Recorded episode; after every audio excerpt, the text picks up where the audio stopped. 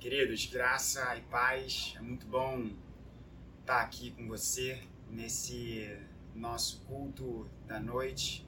Agora aqui é de tarde, eu estou gravando essa mensagem para o nosso culto da noite e um coração ansioso e aguardando por nós irmos celebrar juntos ao nosso Deus nesse domingo de Páscoa, nesse domingo de Páscoa. É Maravilhoso demais a gente poder compartilhar o Evangelho de Marcos. A gente vai dar continuidade à nossa série. Eu convido você aí na sua casa a você abrir no Evangelho de Marcos, capítulo de número 6, medida que a gente vai ler sobre o nosso Senhor Jesus, ter o nosso coração ensinado, transformado por Ele que venceu a morte. Eu estou muito animado de pregar essa mensagem em Marcos, falar para vocês do meu melhor amigo, do meu Senhor, do meu Salvador, que vivo está. Então, você abre comigo aí em Marcos 6, a partir do verso de número 45, passagem tão conhecida em que Jesus anda sobre o mar. E eu quero falar com você nessa noite sobre o lugar das adversidades, a primazia da oração, o perigo do coração endurecido e a maior de todas as certezas. Então, Marcos capítulo 6, a partir do verso de número 45, e eu vou fazer a leitura na nova Almeida atualizada. Então, você que está em casa, se você conseguir abrir nessa versão, melhor ainda. Assim diz a palavra de Deus, e nós já oramos ao Senhor, rogando a sua iluminação, e como eu sempre gosto de fazer, que as palavras dos meus lábios e o meditar do seu coração aí em casa e de todo o povo de Deus reunido sejam agradáveis a Deus. Assim diz a palavra do Senhor, a partir do verso de número 45. Logo a seguir, Jesus fez com que os seus discípulos entrassem no barco e fossem adiante dele para o outro lado, para Betsaida, enquanto ele despedia a multidão. E tendo-os despedido, ele subiu ao monte para orar. Ao cair da tarde, o barco estava no meio do mar e Jesus estava sozinho em terra. De madrugada, vendo que os discípulos remavam com dificuldade, Jesus foi até onde eles estavam, andando sobre o mar, e queria passar adiante deles. Eles, porém, vendo-o andar sobre o mar, pensaram tratar-se de um fantasma e gritaram pois todos viram Jesus e ficaram apavorados. Mas Jesus imediatamente falou com eles e disse: Coragem, sou eu, não tenham medo. Então subiu no barco para ficar com eles e o vento cessou. Ficaram totalmente perplexos, porque não haviam compreendido o milagre dos pães, pois o coração deles estava endurecido. Essa é a palavra de Deus, texto maravilhoso, texto famosíssimo. Essa passagem ela nos é contada também com uma riqueza expressiva de detalhes em Mateus e João também nos dá o seu relato muito particular sobre esse acontecimento. E Marcos aqui é, traz para o nosso coração coisas muito preciosas, muito importantes. Como vocês bem sabem, a gente disse isso nas primeiras mensagens da nossa série de Marcos. João Marcos é, foi o principal discípulo de Pedro, depois de João Marcos trabalhar com Paulo. No início da sua jornada, no início do seu ministério, João Marcos é um missionário junto com Paulo. E depois eles se separam e João Marcos vai trabalhar com Pedro. Olha que coisa interessante, né? João Marcos tem oportunidade de trabalhar com Paulo e Pedro. E os historiadores vão nos dizer que o Evangelho de Marcos é escrito aos pés de Pedro. Essa é uma ilustração que Tertuliano, um dos maiores historiadores do tempo inicial da igreja, vai nos dizer que João Marcos escreveu aos pés de Pedro, para Roma. E quando a gente para para pensar que esse é o episódio em que Pedro anda por sobre as águas, como Mateus nos conta, eu consigo imaginar aqui Pedro trazendo intimidades e detalhes do seu coração para João Marcos escrever aos romanos. O primeiro ponto aqui que eu quero trazer à sua atenção nesse texto é o papel das adversidades. E, gente, é muito importante a gente falar sobre isso nesses tempos em que eu não posso estar olhando nos seus olhos presencialmente, mas gravando essa mensagem é, de forma aí virtual, porque a gente não pode estar junto. Conta toda dessa questão do isolamento social no nosso país e no mundo inteiro. A gente entender o papel das adversidades. Olha que coisa interessante. O verso de número 45 assim nos diz: Logo a seguir, a seguir do quê? A gente viu e o nosso pastor Vladimir trouxe no domingo passado a multiplicação dos pães e dos peixes. E esse milagre aqui de Jesus andando sobre as águas, vocês viram que o último verso dessa passagem faz menção a essa multiplicação de pães e peixes, a gente já vai chegar lá.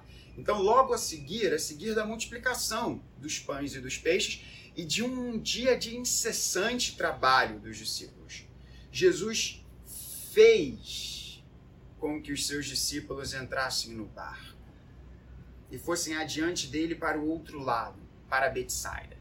Então, é um ponto muito importante aqui, e o Hendrickson, que é um dos principais estudiosos do Novo Testamento, escreveu um importante comentário publicado pela nossa editora no Evangelho de Marcos.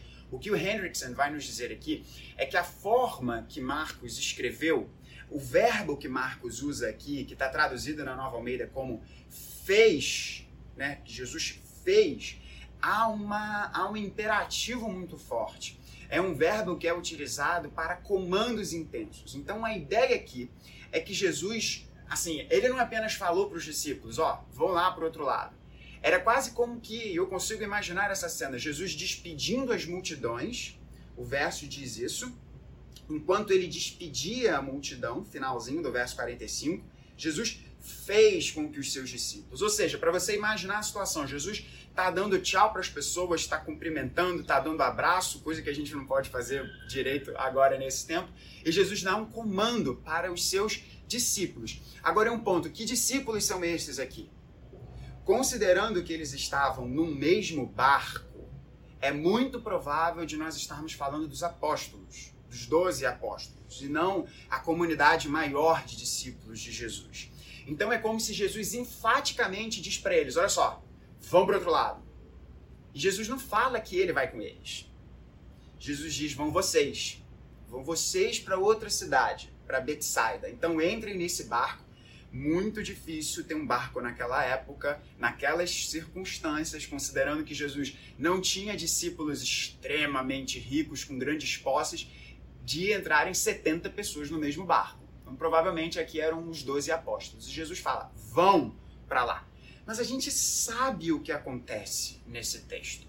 A gente sabe que os discípulos vão enfrentar uma grande adversidade. Então, o que o Hendrickson diz isso, Osborne, que também é um importante estudioso do Evangelho de Marcos, também vai defender essa ideia, é que o que Jesus está fazendo ali é de forma premeditada, falando para os seus apóstolos irem para o barco, porque Jesus sabia o que iria acontecer. Ou seja, não foi um acaso que os discípulos entraram naquele barco sem a presença do Mestre para enfrentar aquela tormenta. Mateus então dá detalhes para gente aqui com que o barco ele era perturbado pelo mar. Não foi, um, não foi uma coisinha simples, não foi um, um, uma marolinha que eles enfrentaram, foi realmente uma tormenta. E aí, o primeiro ponto aqui da gente pensar nós precisamos calibrar o nosso entendimento e nós precisamos olhar a realidade através das lentes corretas. Nós não temos um Deus que joga dados. Eu vou repetir isso para ficar muito claro no seu coração, porque eu não consigo olhar no seu olho aqui dessa mensagem. Nós temos um Deus que não joga dados. Não existe nada que fuja ao controle de Deus. O profeta Isaías, no capítulo 46, se a minha memória não falha, dá uma olhada no texto de Isaías 46, vai dizer de uma forma muito clara, Deus dizendo para o profeta dizer à nação: Eu sou Deus. Eu que carrego vocês no colo ao longo de toda a história de vocês. e o meu propósito eu o farei, eu o executarei. Gente, nós não temos um Deus que joga dados. O que significa que a adversidade que eu e você, porventura, possamos enfrentar, e nós vamos enfrentar, o nosso Senhor Jesus falou, disse: No mundo vocês vão passar perrengue, no mundo vocês vão ter aflições, no mundo o coração de vocês vai apertar. Deixa eu falar um negócio com você, eu não sei quanto a você, mas o meu coração ficou várias e várias vezes apertado ao longo desses dias, e às vezes tão apertado que eu ficava até pensando, gente, será que eu tô com dificuldade de respirar? Será que eu tô tendo sintoma desse negócio do coronavírus? Porque a gente sabe que quando a gente fica preocupado, quando a gente fica ansioso, nosso coração aperta. E a gente fica, às vezes, com medo das coisas que estão ao nosso redor. Isso pode acontecer com você, isso pode acontecer comigo, mas nós temos um Senhor que diz pra gente: não tenham medo. Eu venci o mundo. Eu venci o mundo.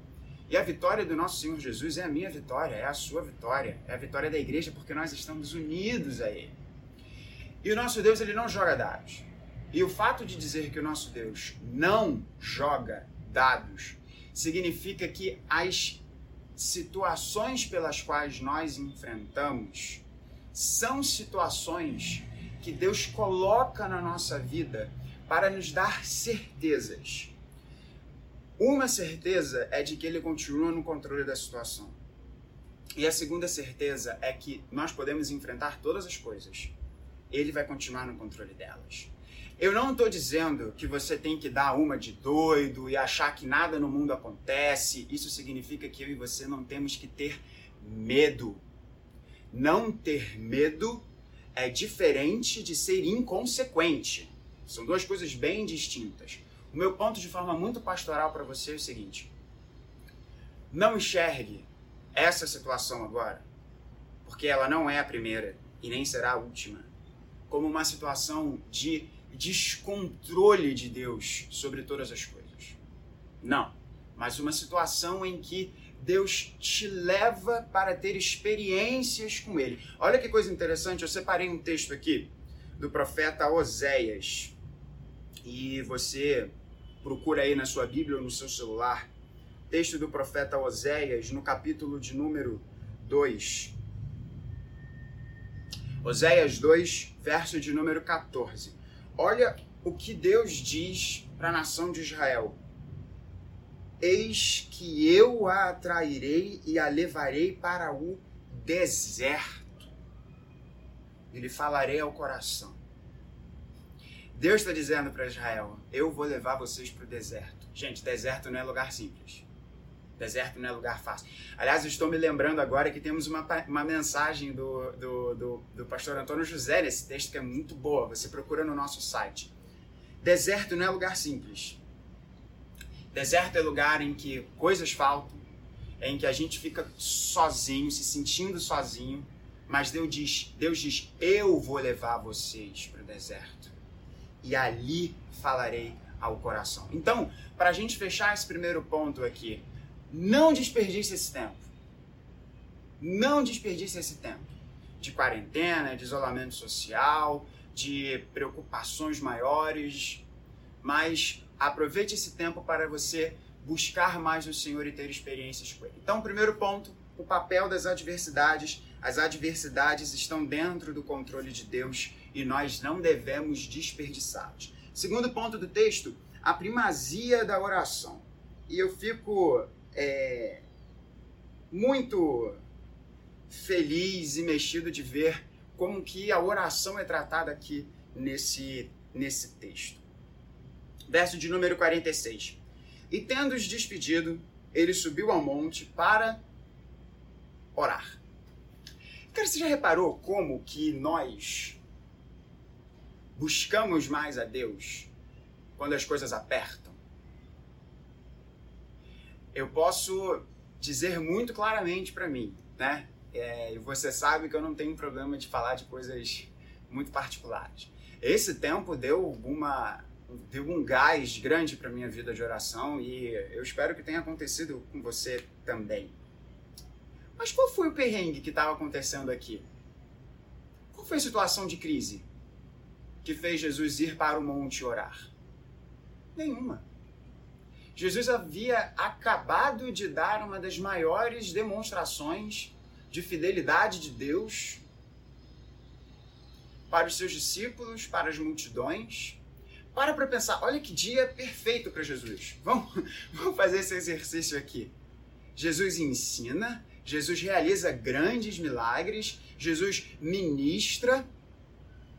É claro que a gente vai ver momentos em que Jesus busca ao Senhor em oração com situações muito profundas, a ponto de suar sangue, do nosso Senhor Jesus suar sangue. Mas aqui, Jesus busca a Deus em oração simplesmente para ter prazer em sua comunhão.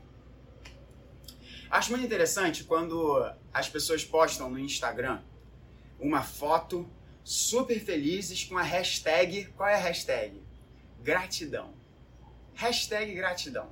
Ou então hashtag é, abençoado. Hashtag alguma coisa. Cara, a, a pessoa, ela, quando, quando as coisas estão bem, ela posta hashtag gratidão. Quando as coisas estão ruins, ela se apega em Deus. A gente estava falando agora há pouco ali na mesa que quando o avião está caindo, não tem nenhum ateu quando o avião está caindo. Não tem nenhum ateu quando as coisas verdadeiramente apertam. Eu não estou sendo contra nós buscarmos a Deus nesses momentos, pelo contrário. São nessas situações que nós ainda mais temos que buscar a Deus, colocar o nosso joelho em terra. O meu ponto é, por que que quando as coisas estão tão bem, a gente tem dificuldade de buscar a Deus nesses pontos? Por que, que a gente tem tanta dificuldade quando as coisas estão maravilhosamente bem, de colocar o nosso joelho em chão e ao invés de só pedirmos livramento sobre as situações, nós colocarmos o nosso joelho no chão para agradecermos a Deus? para agradecermos a Deus por coisas maravilhosas que Ele tem feito. Porque, gente, Deus continua a fazer coisas maravilhosas na nossa vida o tempo inteiro. E esse texto nos coloca a oração como tendo primazia na vida de Jesus. Jesus não buscava, não buscava perdão o Pai apenas nos, nos momentos difíceis.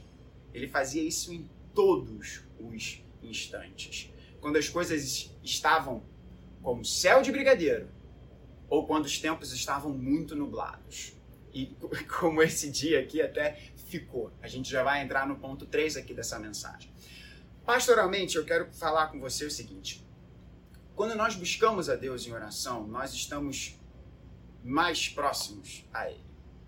Pode parecer bobo isso, pode parecer liçãozinha da escola dominical para as crianças, mas a real é que eu e você precisamos lembrar disso.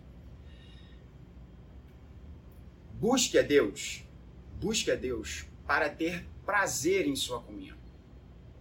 E você vai ver que quanto mais prazer você tiver na comunhão de Deus, quando as situações difíceis da sua vida acontecerem, porque elas vão acontecer, você vai enfrentá-las de uma forma muito mais fácil.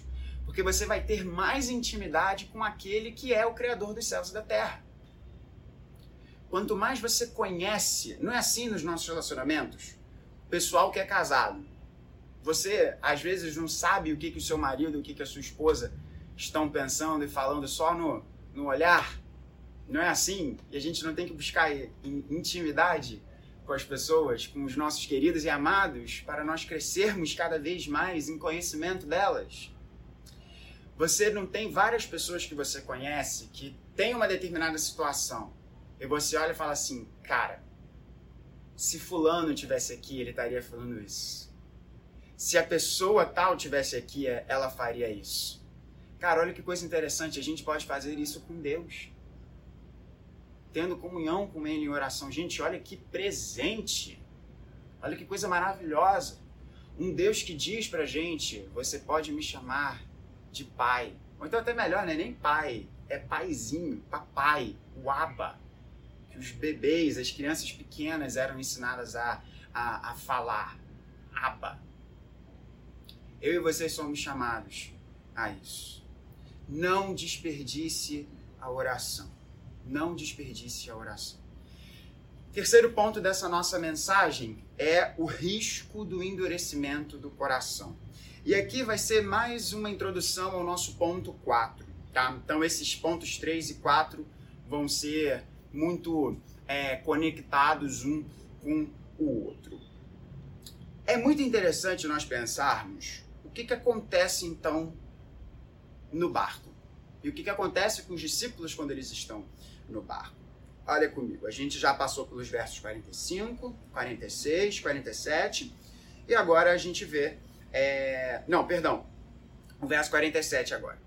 Ao cair da tarde, o barco estava sozinho, o barco estava no meio do mar e Jesus estava sozinho em terra. vou beber uma aguinha aqui. Obrigado. E o barco estava, o barco estava no mar e Jesus estava sozinho em terra. Eu acho interessante primeiro a gente pensar nesse contraste que Marcos faz. Jesus está sozinho em terra, tranquilo, porque estava em intimidade com Deus. E os discípulos estavam ali juntos, cada um, né? Doze ali juntos, no mar no mar. 48. De madrugada, vendo que os discípulos remavam com dificuldade, se a gente for ver o relato de Mateus aqui, Mateus situa esse texto na quarta vigília da noite, que compreendia basicamente ali o tempo entre 3, 4 da manhã até as 6 da manhã. Então a gente não sabe aqui se isso foi ainda em alta madrugada ou se o tempo estava começando a clarear, a gente não, não tem noção. Mas os discípulos remavam com dificuldade, porque o vento lhes era contrário. Jesus foi até onde eles estavam andando sobre o mar e queria passar adiante deles. Eles, porém, vendo-o andar sobre o mar, pensaram tratar-se de um fantasma e gritaram: pois todos viram Jesus e ficaram apavorados. Vamos pular aqui para a fala de Jesus, porque eu quero deixar a fala de Jesus para o ponto final dessa mensagem. O verso de número 52 vai nos dizer por que que então, é, é, final do verso 51, eles ficaram perplexos, e no verso de número 52, tudo isso aconteceu.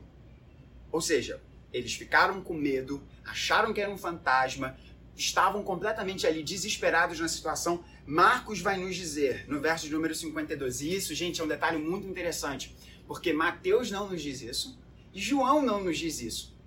Por isso que eu acho, por isso que eu tenho muito certo para mim que é Pedro dizendo para Marcos: "Cara, pensando nessas coisas, tudo isso o meu medo, quando eu comecei a afundar no mar e Jesus me chamou, quando nós estávamos ali no barco com medo, tudo isso foi porque a gente estava com o coração endurecido. Porque é isso que Marcos nos diz. Porque eles não haviam compreendido o milagre dos pães, pois o coração deles estava endurecido. Ponto 3 é falar do perigo do coração endurecido. Gente, vamos pensar aqui. Vamos pensar aqui os discípulos acabaram de ver uma demonstração grandiosa do poder de Deus. Jesus alimentou uma multidão com cinco pães e dois peixinhos. Cinco pães e dois peixinhos. Se você for que nem eu, que tenta comer um pouquinho menos, cinco pães e dois peixinhos podem parecer uma refeição bacana, ok. Pra galera que, né, come um pouquinho mais, já é um pouquinho mais difícil. Mas a linguagem dos autores ali era, era tudo do diminutivo. Então, assim, era, era, era, era a refeição pequena. E Jesus vai e alimenta uma multidão com aquilo ali. Os discípulos acabaram de ter essa demonstração de poder maravilhosa. Cara, imagina você ali, eu e você ali, a gente vendo Jesus. Gente, mas peraí, não eram cinco pães e dois peixinhos? De onde que de onde que está todo mundo comendo? De onde que estão saindo esses cestos? Imagina eu e você como os apóstolos. Vamos lembrar de um detalhe muito importante aqui. Teve sobras. Doze cestos. Já vou voltar nisso, mas segura essa informação. A gente acaba de ver a demonstração de poder de Jesus. Jesus, diante daquela demonstração maravilhosa, diz para mim e para você para nós entrarmos no barco, irmos para um outro lugar e quando o vento nos é contrário e parece que a gente vai morrer, que era isso que os discípulos tinham medo, a gente fica perplexo, desesperado, com medo, e quando os discípulos veem aquela sombra, aquela figura andando sobre as águas, não passa pela cabeça deles que podia ser o próprio Senhor Jesus. Eu acho isso fantástico nesse texto. Eles acham que é um fantasma. O Mestre, o Senhor, que já estava realizando diversos milagres, que, que alimenta a multidão, quando aparece andando perto deles e o texto diz: todos viram. Ninguém ali falou. Cara, é o Senhor Jesus. Todos eles acharam que era um fantasma. Por quê? Porque o coração estava endurecido. Gente, quantas vezes eu e você vemos situações em que Deus nos dá livramentos gigantescos e logo em seguida parece que a gente esquece que ele fez aquilo. E parece que a gente esquece que ele continua sendo Deus e que ele continua a realizar essas coisas. Gente, o coração endurecido é, uma, é um perigo, é uma tentação muito grande que eu e você devemos lutar contra isso. Por que, que Jesus vai até eles? Porque Jesus os manda para o barco. Porque eles não haviam compreendido, compreendido o milagre dos pães. E aí a gente precisa voltar só um pouquinho no texto e eu quero chamar a sua atenção para isso. O milagre dos pães, a passagem termina no verso 42 e 40, 42 e 44, dizendo o seguinte: Todos comeram e se fartaram. Presta atenção agora no verso 43. E ainda recolheram doze cestos cheios de pedaços de pão e de peixe. Os que comeram os pães eram cinco mil homens. Doze.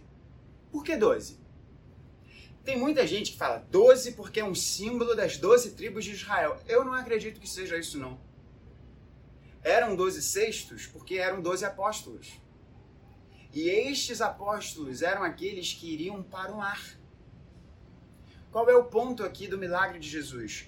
Gente, Jesus provê para as multidões e Jesus provê para cada um dos seus discípulos. Jesus não provê apenas para as multidões. Jesus não provê apenas para aqueles que não ouviram o Evangelho, mas Jesus continua a cuidar de mim e de você. Nós que cremos em seu nome, ele não deixa faltar nada. O grande ponto do milagre da multiplicação de pães e peixes é mostrar que Jesus está no negócio. Ele cuida, ele provê. Não provê apenas para as multidões, mas ele é tão cuidadoso que ele provê para os seus, provê para os seus discípulos. E pelo fato de os discípulos não terem compreendido isso, estarem com o seu coração endurecido, Jesus, ah, tudo bem. Então eu vou ensinar para vocês de uma forma um pouquinho mais delicada que eu continuo cuidando de vocês. E Jesus vai e os encontra. O coração endurecido veda o nosso entendimento para as coisas maravilhosas que Deus está fazendo. E de uma forma muito pastoral. Eu quero falar isso para você.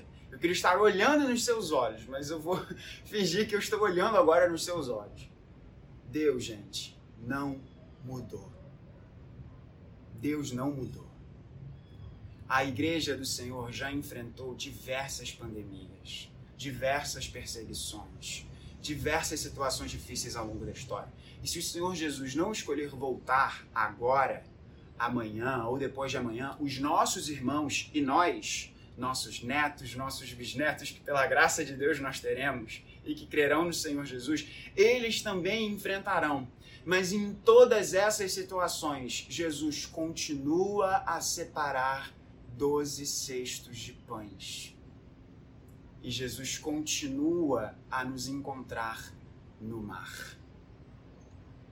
Nosso coração pode estar endurecido para isso, mas ele continua a fazer.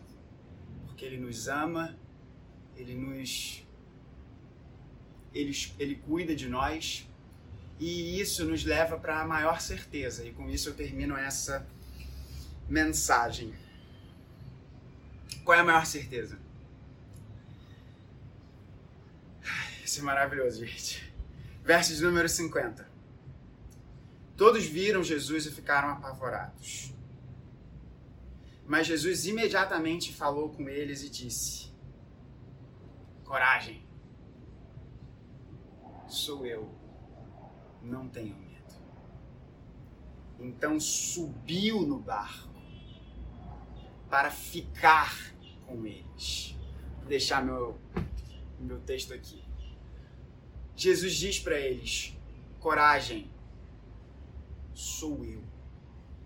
Esse sou eu aqui, e, e, gente, essa é a maior certeza. Esse sou eu aqui, no grego, é ego em mim.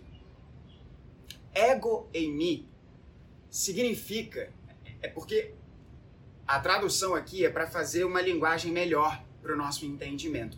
Mas na verdade, se a gente fosse colocar o mais literal possível, sabe o que, que Jesus falou para eles? Coragem, eu sou.